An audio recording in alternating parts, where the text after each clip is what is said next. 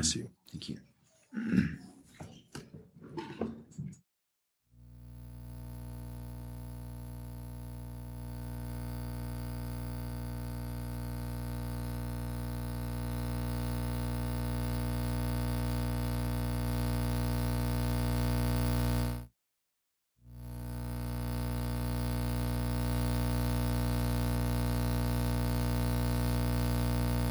and worrying about everybody fitting in. But that's a good thing. And if you're here this morning for the first time, don't feel guilty about that. You're welcome, and um, it, it's just good to have you here. so for the for the home church here, I've been I've been going through the book of James um, over the past year, and I've just we we just been looking at what God has for His church um, on a on a global scale, and but also here at Grace Point. What what does God have for His church here um, in the book of James? And we've we've learned a lot um, of just really practical uh, advice and um, what what it looks like to to be the church today. Today we're going to be uh, starting in in chapter five of James. Uh, but before we dig into that, I just want to tell you guys a, something that I've come across and I've been really uh, looking into, uh, sort of regarding the topic that we're talking about today. So, this this book right here is called Cobalt Red: How the Blood of the Congo Powers Our Lives. It was just released uh, on January the 31st. I just got it in the in the mail here about a week ago. Um, but the author is a is Siddharth Kara. He's an author and a researcher. And for the past 20 years, he's researched um, modern day slavery around the world.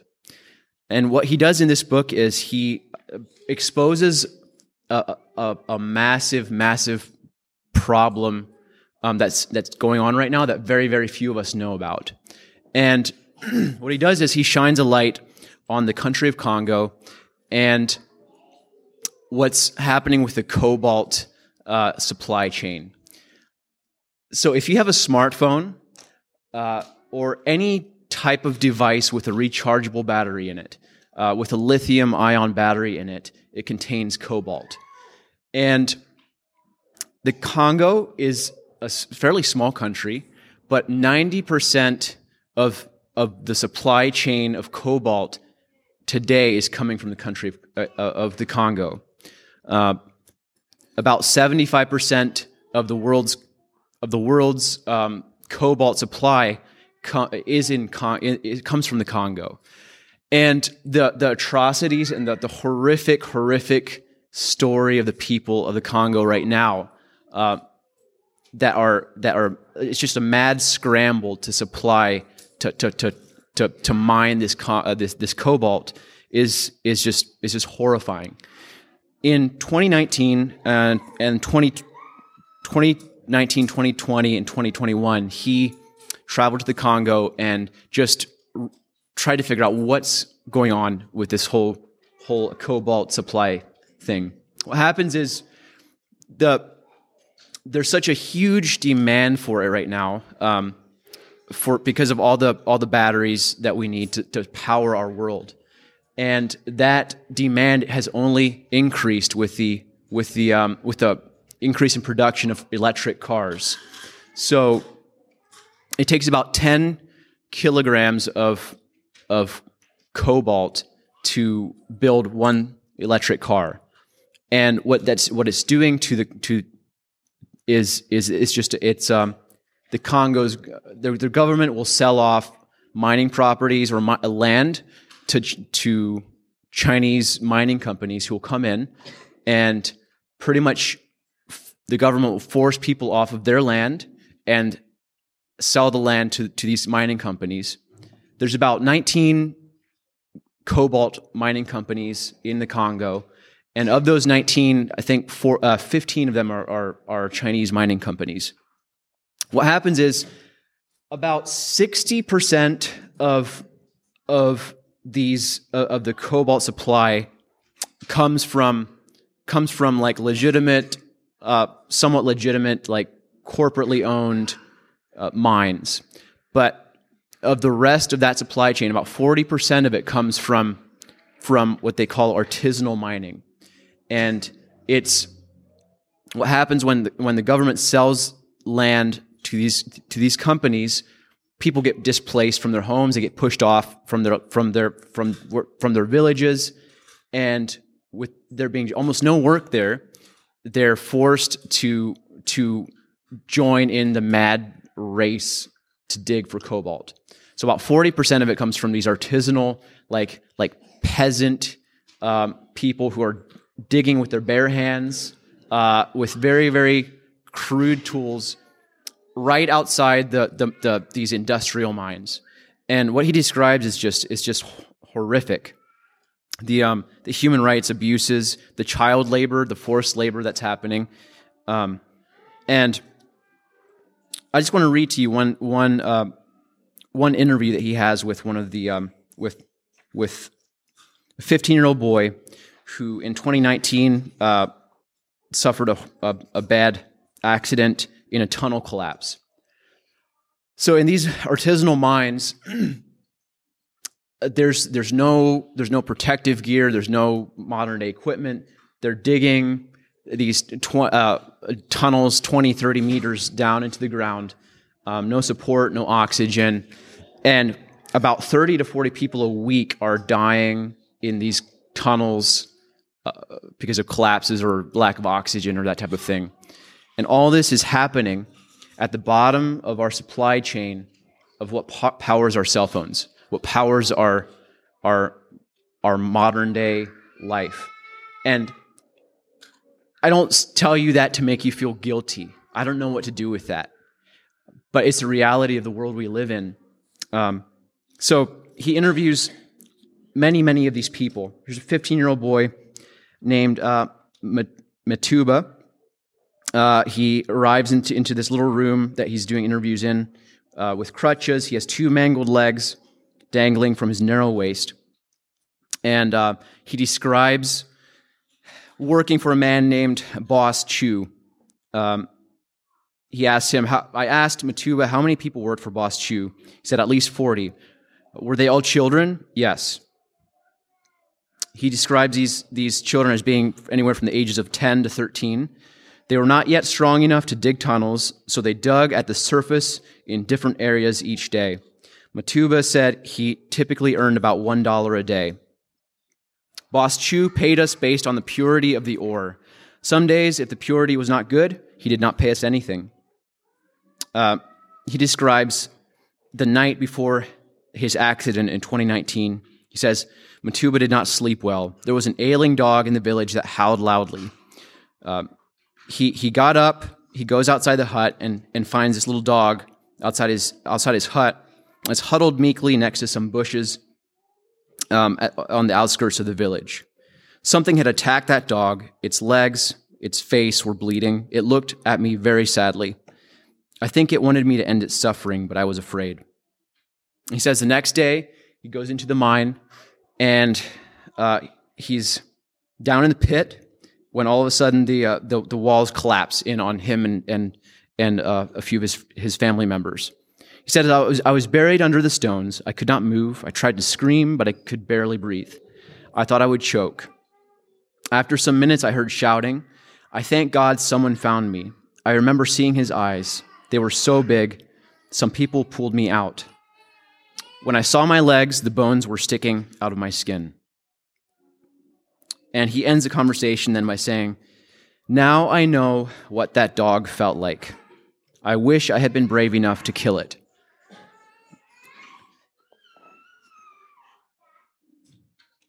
Just horrific suffering that's happening at the bottom of our, of our um, rechargeable devices and electric cars and electric bikes uh, powering our world today. Um, this is one of many, many stories. Turn to uh, James chapter 5. And the, the account that we're going to read today, the text we're going to dig into today, is sounds very, very, very similar to what's happening in the Congo today. Um, these are probably some of the strongest words in the New Testament on the issue of, of the oppression of the poor, the oppression of laborers, and the, uh, the stockpiling, the hoarding of resources that God has given us uh, at the expense of the poor.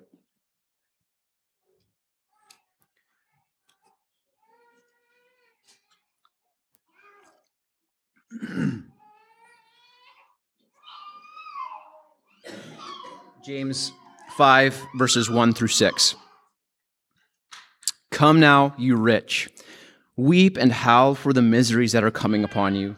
Your riches have rotted, your garments are moth eaten, your gold and silver have corroded. Their corrosion will be evidence against you and will eat your flesh like fire. You have laid up treasure in the last days. Behold, the wages of the laborers who mowed your fields, which you kept back by fraud, are crying out against you, and the cries of the harvesters that reached the ears of the Lord of, have reached the ears of the Lord of hosts. You have lived on the earth in luxury and in self indulgence. You have fattened your hearts in a day of slaughter. You have condemned and murdered the righteous person. He does not resist you.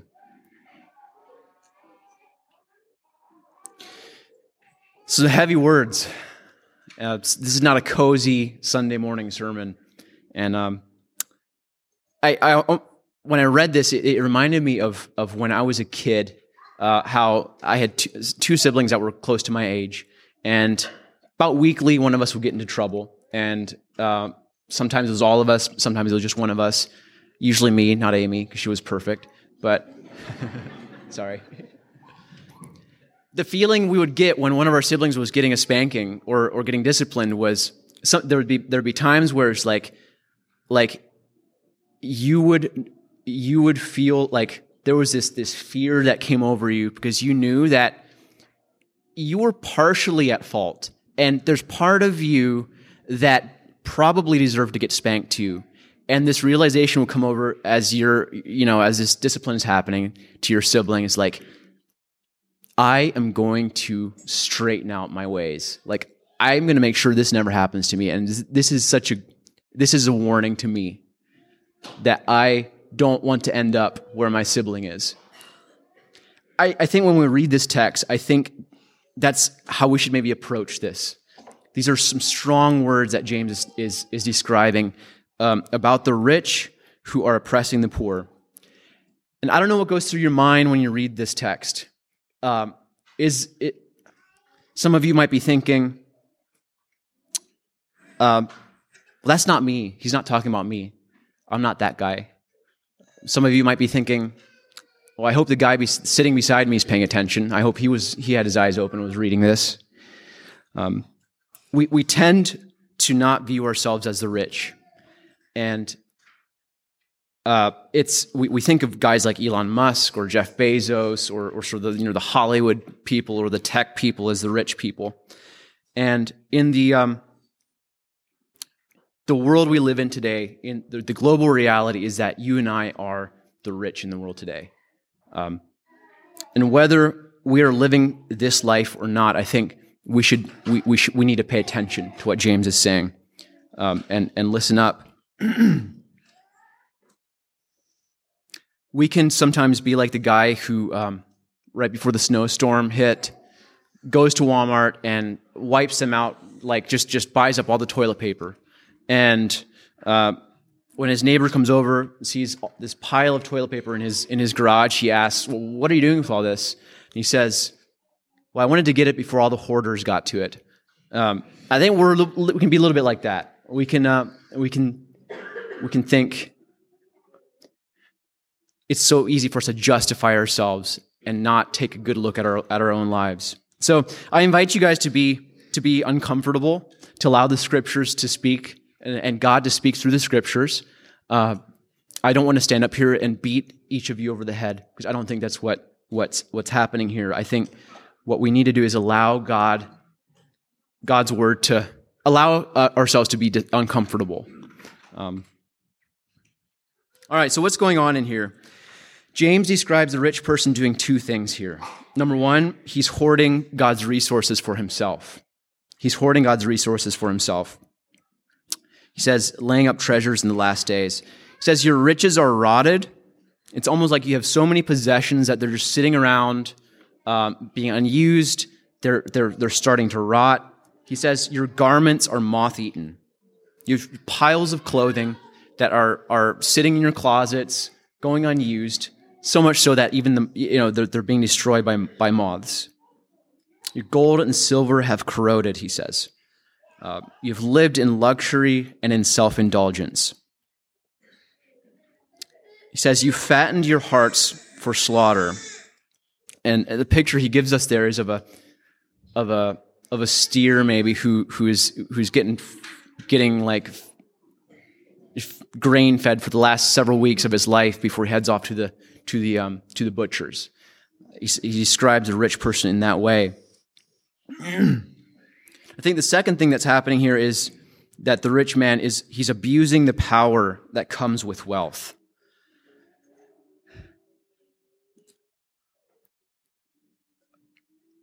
Wealth, wealth today in, in, in the world today comes with power, and it's it's it's something that you can't you can't buy power, but if you have wealth, you you you, you, you there is power that comes with that. And he describes this as he says, You aren't paying your workers fair wages or wages at all. He says um, in verse, verse 6, he says, You've condemned and murdered the righteous person. He, doesn't, he does not resist you. It's almost like those, those miners in the Congo who, who uh, based off the, on the circumstances that they found themselves in, they can't even put up a fight. Like they don't even, uh, they don't have options, so they're forced to um, to work in these horrible conditions, um, and the power. Nobody wants to take responsibility for it, but somewhere there's a man or a, a company or someone who's taking advantage of of him, um, and who's abusing the power that has come with with the wealth that he holds.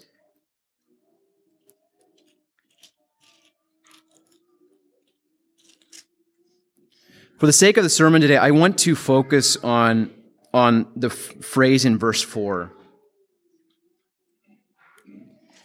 And the whole point of this sermon and, and the whole point of this text, I think, is, is found in, in verse 4. And it's, it's a beautiful thing, and it's something that draws us in. He says, This is the phrase I want to focus on today. He's, verse 4 The cries of the harvesters have reached the ears of the Lord of hosts. At the core of this passage is, is a God who has a deep, deep love and heart for the poor and for the oppressed. He has a deep, deep heart, deep, deep love for the poor. He hears and responds to the cry of the poor. He hears and responds to the cry of the oppressed. And I want to, I want to look at four different areas throughout Scripture where, where this, this reality, where we can see this reality, where we can see God's heart uh, revealed for the poor, God's heart for the, for the poor um, revealed to us.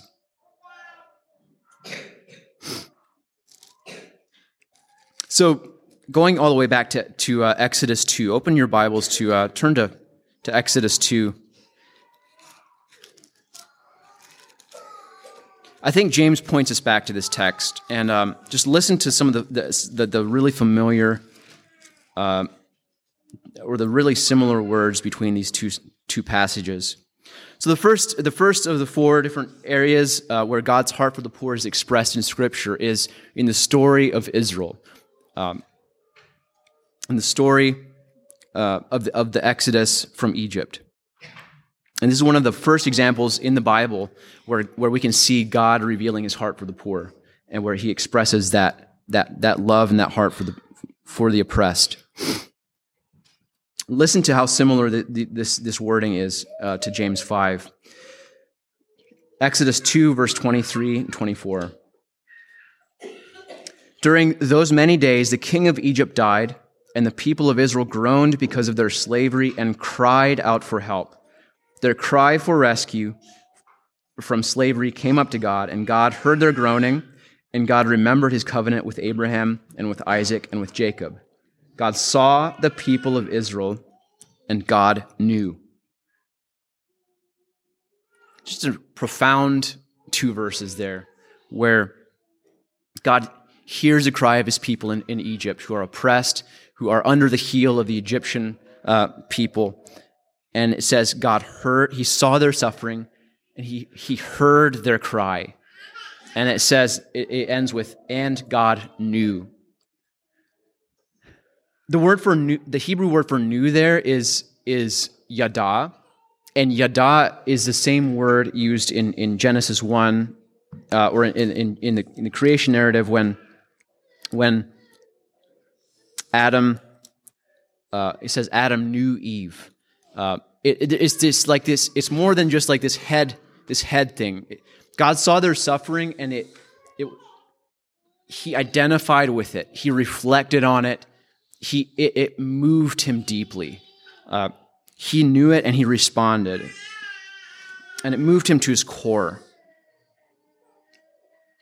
Uh, and we see right after this in, in chapter 3, God responds. He saw their suffering, he heard their cry, and, and, and he responds. He, he meets Moses in the wilderness by the burning bush, and he calls Moses to lead his people out of, out of Egypt. Um, God hears and responds to the cry of the poor and the oppressed.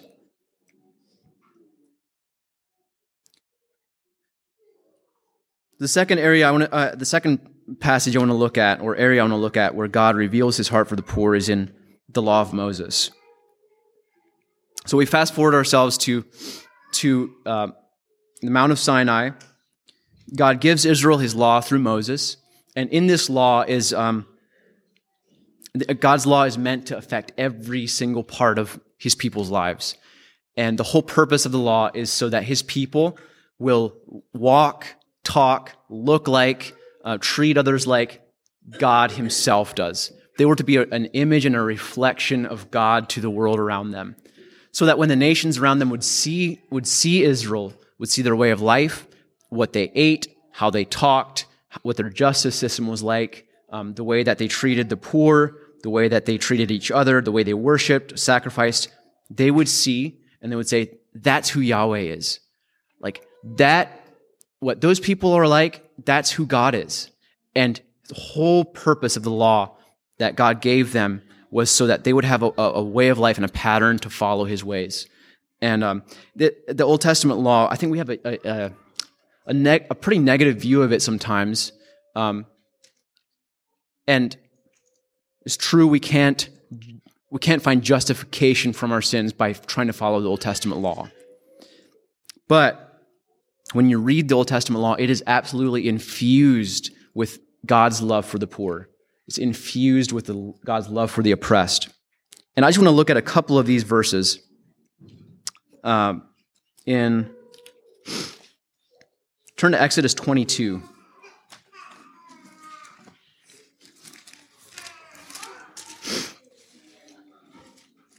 This is what God's people are, are to be like. Uh, this is what the Israelites were supposed to be like. And God, yeah, we'll just read in verse 21 through 27 of Exodus 22. You shall not wrong a sojourner or oppress him. Why? He says right here, For you were sojourners in the land of Egypt. You shall not mistreat any widow or fatherless child. If you do mistreat them and they cry out to me, Listen, listen to this. He says, I will surely hear their cry, and my anger will burn. And I will kill you with the sword, and your wife shall become widows, and your, your children fatherless. If you lend money to any of my people with you who are poor, you shall not be like a money lender to him, and you shall not exact interest from him. If you ever take your neighbor's cloak and pledge, you shall return it to him before the sun goes down. For that is his only covering, and it is his cloak for his body. What else shall he sl- in what else shall he sleep? And if he cries to me, I will hear, for I am compassion, for I am compassionate. It's profound. He's saying, Israel, do you remember how I, how I heard your cry when you were in Egypt? I heard your cry in Egypt, and I responded. He says, as my people, I want you to respond that way too. I want you to have ears that hear the cry of the poor around you and respond how I did. Turn to Deuteronomy 24.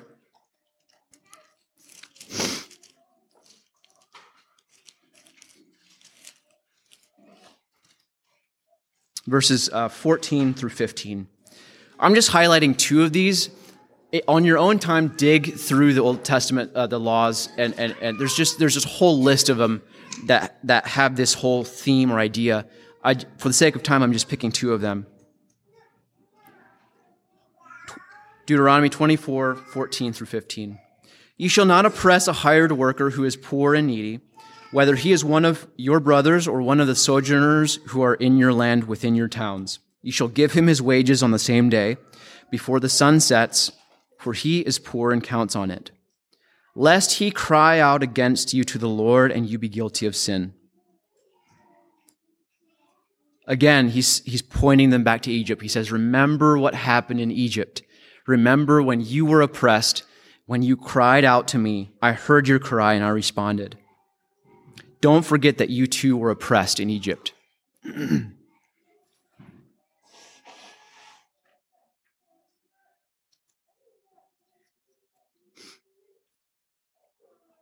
I think James uses the same the same language. I think he's pointing his audience back to to the Old Testament. His his audience would have been very familiar with this passage. He's he, he's he's he's saying he's using laborers and harvesters. Um, it sounds very familiar to this text. God hears and responds to the cry of the poor. Is the idea that that that I want to bring out from the Old Testament law here. The third area that we find uh, where God's heart for the poor is expressed is in Israel's judgment. so over time, Israel um, turns to other gods. They walk away from God's law. They they um, follow other gods, um, and almost always with this worship of other gods uh, comes oppression of the poor, a neglect of the poor around them. Comes uh, it, the, the two almost always go hand in hand for Israel. And God's response inevitably leads to judgment uh, on, on, on Israel, at least a harsh judgment. The Old Testament prophets, um, the Old Testament uh, books of prophecy are full of language that talks about the judgment on Israel because they've oppressed the poor, because they have taken advantage of the poor, because they've closed their eyes and their ears to the poor. Turn to uh, Ezekiel 16.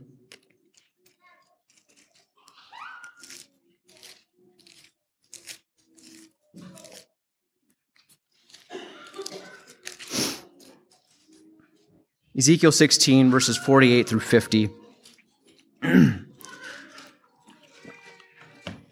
So God is comparing Israel to an unfaithful wife, and he describes why he's bringing judgment on Israel.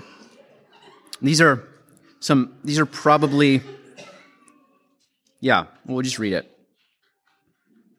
As I live, declares the Lord God, your sister Sodom and your, and your daughters have not done as you and your daughters have done. Behold, this was the guilt of your sister Sodom. She and her daughters had pride, excess of food, and prosperous ease. But they did not aid the poor and needy. They were haughty and did an abomination before me. So I removed them when I saw it.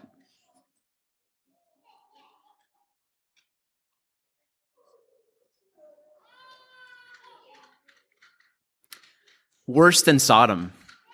Like, is there a, a more stinging rebuke for the people of God? He says, God's people, my people, were not to be like the nations around them. They were to be a reflection of God's character so that the nations would be drawn to who God is. And he says of Sodom, he says, You know what happened at Sodom. Uh, this is what happened. What you guys are doing is even worse than that. And so he says, I, So I removed them. And this is basically a nice way of saying, I sent fire and brimstone down from heaven and incinerated them. Uh, you know what happens when you ignore and neglect the poor, when you oppress the poor. James says, Weep and howl for the miseries that are coming on you.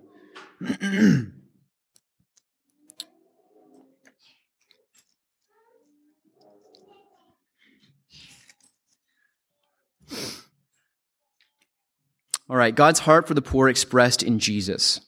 This is the fourth area I want to look at. So obviously, it does not go well for Israel when they just walk away from God's laws and and, and when they oppress the poor. Uh, but the prophets are also full of hope for the for, for the nation of Israel, full of hope that despite their, their disobedience, they're walking away from God, that God will send a Messiah who will restore Israel and who will restore um, his people and make things right in the world. Uh, he will set up a kingdom here on earth where the poor will be taken care of, where the oppressed will find will find um, release and liberty, and where his son will rule and reign. And we see that um, just God's, God's heart for the poor in Jesus. Uh, just his whole life, everything he did, everything he taught was about, about the oppressed, spiritually and physically. Um, turn to Luke 4.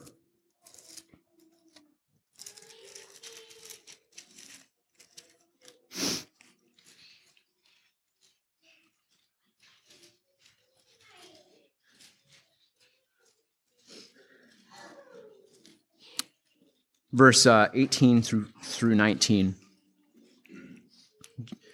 So Jesus has come. He's just getting. Uh, he's just come out of temptation in the wilderness for forty days, and he returns to uh, to Nazareth, his hometown. And this is one of the first instances where he's starting his ministry. He goes to the to the synagogue, uh, and he stands up to read from the scroll of Isaiah. Um, and he finds a place where it is written. He says, the Spirit of the Lord is upon me because he has anointed me to proclaim good news to the poor. He has sent me to proclaim liberty to the captives and recovering of sight to the blind, to set at liberty those who are oppressed, to proclaim the year of the Lord's favor.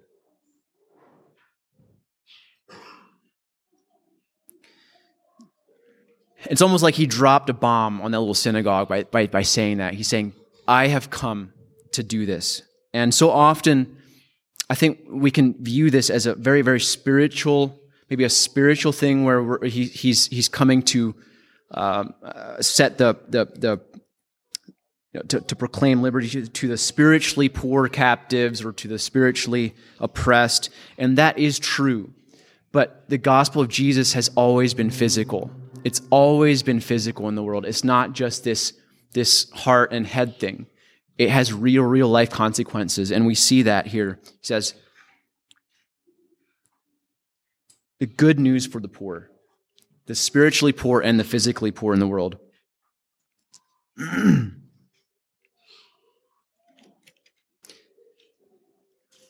we see this uh, like really, really highlighted in the teachings of Jesus. And we, we know, uh, most of us know the teachings of Jesus very well. So I don't want to go into a lot of them, but I want to highlight maybe two two verses here where we see that. Um, in Luke 12, 32 through 34. You want to turn there, that'd be, that'd be great.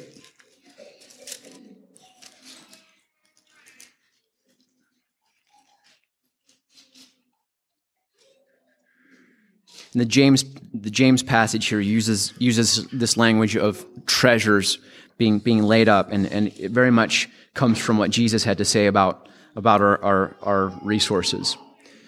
Luke 12, 32 through 34 says, Fear not, little flock, for it is your Father's good pleasure to give you the kingdom. Sell your possessions and give to the needy. Provide yourselves with money bags that do not grow old, with a treasure in the heavens that does not fail, where no thief approaches and not and no moth destroys. For where your treasure is, there will your heart be also this whole theme, Jesus uses this whole theme of not not hoarding God's resources for ourselves, not laying them up for ourselves. He says, lay them up uh, in heaven, lay up your, your treasures in heaven, and give to the poor. I think often when I read Jesus's what, what Jesus has to say about money, it can almost seem like uh, it's like Jesus says, "Don't lay up for yourselves treasures on earth." It's like, oh, Jesus, like you're just trying to hamper my fun, like like you know, you're just trying to make life boring for me or or uh, you're just trying to, it's just like life is just going to be dull. That's not at all what he's saying. I think what he's saying, his whole heart behind this is, is the same heart that God had for his people in Egypt, is that is a heart for the poor. And he, um, the whole purpose behind what Jesus taught was that God cares for the poor and the oppressed. All right, so what does this mean for us? Um,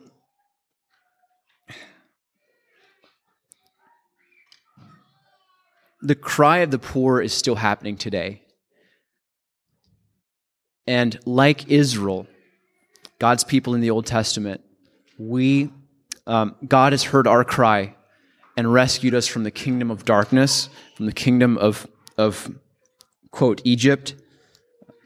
He's heard our cry, he's responded. And as, as his people, as little, I guess, God people or Jesus people here on earth, we're to be a reflection of that to the world around us.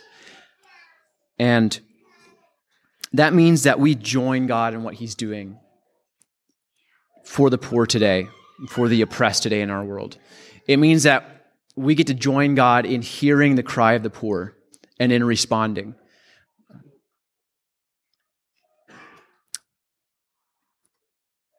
we have a, the, the privilege of reflecting that part of God, that, that image of God to the world around us. And what James basically says here is, in a sense, and this sounds very, very blunt, but in, se- in a sense, he says you can either join God in caring for the poor, or you can weep and wail for the miseries that are coming on you. In, in even like about as blunt words as you can, as I can think, he's basically saying you can either get on the bus or you can get run over by it. And that sounds harsh, but I think that's what James is saying. Um, so, what is like? What does that actually practically mean for us today, um, on a practical level, um, for our lives today? What does that mean for us? I, I think that's where you and I can help each other. Um, I think uh, several things I can think of that would be uh, that are maybe practical questions to ask ourselves are, are, um, do you have do you have resources or wealth um, or, or money that is, quote, hands off to God? Because I think if you do, if we have money that is, or money, resources, possessions that are hands off to God, we are in trouble. We are in big time trouble. Uh, I think everything we own should be held with an open hand for God to use. They're resources God has given us so that we can respond to the cry of the poor. I think a second thing we can do is, um, this, especially as, as, business owners, there's, there's a lot of you business owners here, um, is treat your employees um, fairly and, and well.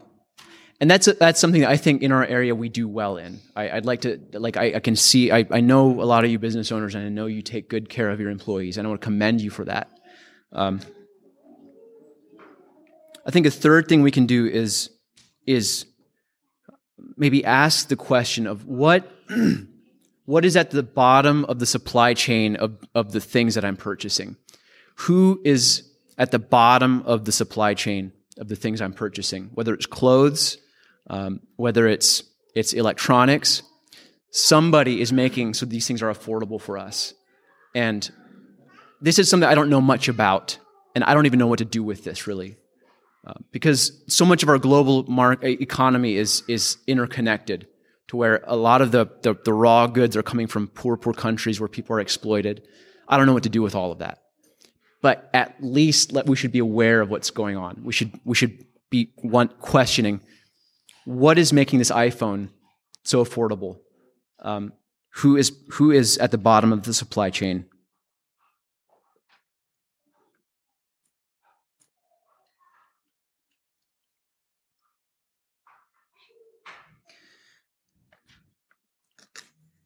the cry of the poor is still happening today, and we can we can uh, we can join God in, in having ears that hear that cry and that respond. And I think that's what what James is saying is let's let's join God in what He's doing in responding to the cry of the poor and the oppressed. let's stand up and have a word of prayer, please.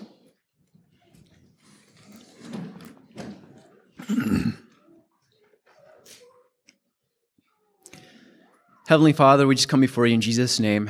Lord, um, we've heard some really uh, heavy words today, uh, really heavy teaching, and and um, we're not always quite sure what to do with this. Uh, some of us maybe feel feel uh, feel like we're doing okay here. Some of us maybe feel a little guilty and feel like, hey, this is talking about me.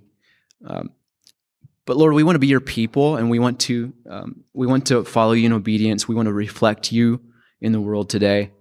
And um, I ask that you would help us at Grace Point to do that well, to um, to be responsive to the cry of the oppressed in our world today. Um, we thank you for saving us and for making us a part of your kingdom. We ask, Lord, that you would help us to walk um, walk in your ways this week. All this in the name of Jesus. Amen.